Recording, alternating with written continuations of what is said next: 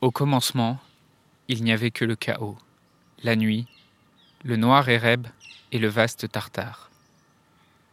Il n'y avait ni terre, ni air, ni ciel. Au sein infini de l'Éreb, la nuit aux ailes noires enfante d'abord un œuf sans germe, d'où, après de nombreuses années, naquit le gracieux Eros, au dos brillant de deux ailes d'or, semblables aux tourbillons roulés par le vent. Eros, uni au chaos ailé et ténébreux, dans le vaste Tartare, engendra notre race et la produisit tout d'abord à la lumière. Ainsi, à l'origine, la race des immortels n'existait pas encore, avant qu'Eros eût tout uni. Dans un monde où la question de la mort est souvent taboue, où vivre un deuil signifie encore être jugé, provoquer de la gêne, de l'incompréhension, quand ce n'est pas de la pitié, la grande question est celle-ci.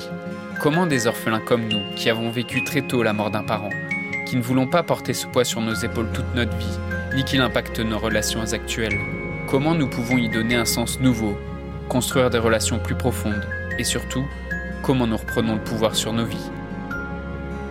Mon nom est Johan, et bienvenue chez les orphelins résilients. Eros et Thanatos, tu l'as peut-être déjà entendu, ces deux noms qui viennent de la mythologie grecque. Ils désignent deux divinités qui ont des objectifs diamétralement opposés. Euh, le psychanalyste Freud, le père de la psychanalyse, Freud, euh, a repris ces mythes en fait pour construire un modèle à partir duquel il a analysé différentes pulsions chez les êtres humains. Aujourd'hui, on va parler de ces deux, ces deux forces, d'Eros, qui symbolisent d'un côté la vie, la création, l'amour, et de l'autre côté Thanatos, qui symbolise la mort, la destruction, la haine. Comment ces deux forces coexistent dans nos vies, et particulièrement dans un deuil en tant qu'orphelin?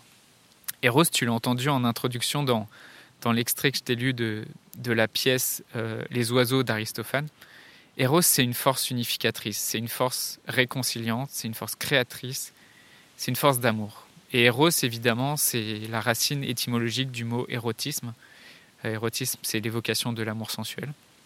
Thanatos, en fait, c'est un dieu qui a été ajouté a posteriori à la théorie de Freud. Et ce n'est pas une divinité si emblématique de la mythologie grecque. C'est un des symboles, en fait, qui représente la mort, euh, avec, euh, avec d'autres dieux comme le dieu comme le dieu Charon ou comme Hadès qui représente les enfers. Thanatos, on le retrouve notamment dans le, mythe d'Orphée. Orphée, tu sais, c'est, c'est ce poète de la mythologie grecque qui devait se marier à Eurydice, mais le jour de son mariage, en fait, sa femme a été mordue par un serpent et elle est morte. Et Orphée, accablé de chagrin, a décidé de descendre au royaume des morts pour demander à Hadès de lui rendre sa femme. Hadès lui a accordé cette faveur, mais lui a dit c'est ok, mais à une condition. Tu ne dois pas te retourner, ni la regarder, ni lui parler avant d'être de retour dans le monde des vivants. Et Orphée commence à remonter depuis les enfers avec sa femme Eurydice, mais alors qu'il croyait être déjà remonté à la surface et, qu'il n'entendait plus sa femme avancer derrière lui, Orphée finit par se retourner et à ce moment-là, il a perdu Eurydice à jamais. Et donc, dans le mythe d'Orphée, c'est bien cette dualité entre l'amour et la mort dont il est question. Et, euh, la théorie de Freud, euh, qui travaille sur la, question de la pulsion de mort et la pulsion de vie, travaille aussi sur cette dualité entre l'amour et la mort. Freud dit que tout ce que cherchent les êtres humains, c'est d'être aimé. Mais, mais qu'il y a une difficulté qui est liée à la condition d'être humain, et cette difficulté-là, ce sont les conflits. Et le premier conflit, d'après Freud, c'est le conflit interne qu'il y a entre cette, une pulsion de vie et une pulsion de destruction. Mais alors, d'après cette théorie, est-ce que ça voudrait dire que c'est quelque chose qui ne changera jamais et qu'il y aura toujours des guerres et qu'il y aura toujours des conflits? Freud dit non, en fait, parce que cette pulsion de destruction, elle, s'exprime d'abord de façon interne et qu'il n'y a qu'une partie de cette pulsion qui s'exprime à l'extérieur de nous sous forme de violence.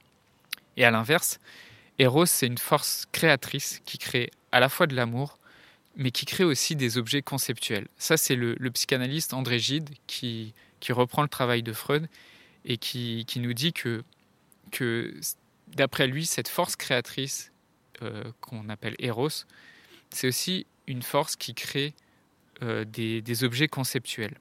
Et André Gide, postule que tout ce qui nous entoure autour de nous, que ce soit des objets physiques, des objets intellectuels ou des objets psychiques, ce sont des objets qui font partie de nous et avec lesquels nous avons des liens. Et même si ces liens ne sont pas physiques, ces liens sont psychiques, euh, ces objets font partie intégrante de nous. Ce qui fait que quand tu crois dire moi, d'après André Gide, quand tu parles de toi et que tu dis moi, ce moi, en réalité, est en partie fait par des objets que tu as croisés. Et c'est vraiment le, mot objet au sens large, objet au sens, euh, au sens d'une image, d'une représentation. Et donc, pour André Gide, la pulsion destructrice, elle déqualifie les objets qui t'entourent. C'est-à-dire que la pulsion créatrice crée des objets, crée des concepts, des mots, et la pulsion de mort, la pulsion, destructrice, déqualifie les objets, c'est-à-dire qu'elle les rend sans importance, qu'elle considère que un objet en vaut un autre et qu'il est moins important. Et que finalement, cet objet disparaisse ou reste, ben ça ne nous fait rien. Et donc dans cette théorie, l'autre nous sert finalement à apprendre à gérer le conflit. On ne peut pas s'en sortir seul. L'autre nous sert, à construire une relation, l'autre sert à construire un dialogue, un dialogue à deux, où en fait on ne fait partie que d'un seul et même être conceptuel. Voilà, c'est parti un peu loin, mais j'espère que ces réflexions sur Eros et Thanatos et sur les théories freudiennes auront suscité ta curiosité et t'auront amené à ouvrir tes perspectives sur les questions de l'amour et de la mort. Je voudrais te remercier d'avoir écouté cet épisode et j'espère sincèrement que ce que je t'ai partagé aujourd'hui t'a aidé. Si ça t'a aidé, alors assure-toi de le partager avec quelqu'un d'autre qui en a besoin. J'ai créé récemment un groupe Facebook qui rassemble des orphelins ayant pour mission de partager leur expérience et de s'entraider. Ce groupe s'appelle Orphelins Résilients et l'accès est gratuit. Tu peux retrouver tous les détails pour rejoindre le groupe dans la description du podcast. Orphelins Résilients, c'est une communauté d'orphelins entreprenants, audacieux, ayant réellement envie de faire une différence dans leurs relations auprès de leurs proches et avoir une vie de couple inspirante. Dans ce groupe, tu retrouveras des interviews d'experts et d'artistes, des questions-réponses, des lives et des méditations, et surtout un groupe d'orphelins motivés, courageux et bienveillants. Donc je t'invite à rejoindre le groupe dès maintenant, c'est l'endroit dans lequel je partage le plus de contenu en ce moment. Le podcast Orphelin Résilient, c'est trois épisodes par semaine, lundi, mercredi et vendredi à 8h. Merci encore pour ton écoute. Je te laisse découvrir le sujet du prochain épisode. À très vite. Dans le prochain épisode, je te parlerai de Bill Clinton et on verra comment être orphelin, car Bill Clinton était orphelin, comment euh, être orphelin lui a permis de libérer deux otages en Corée du Nord?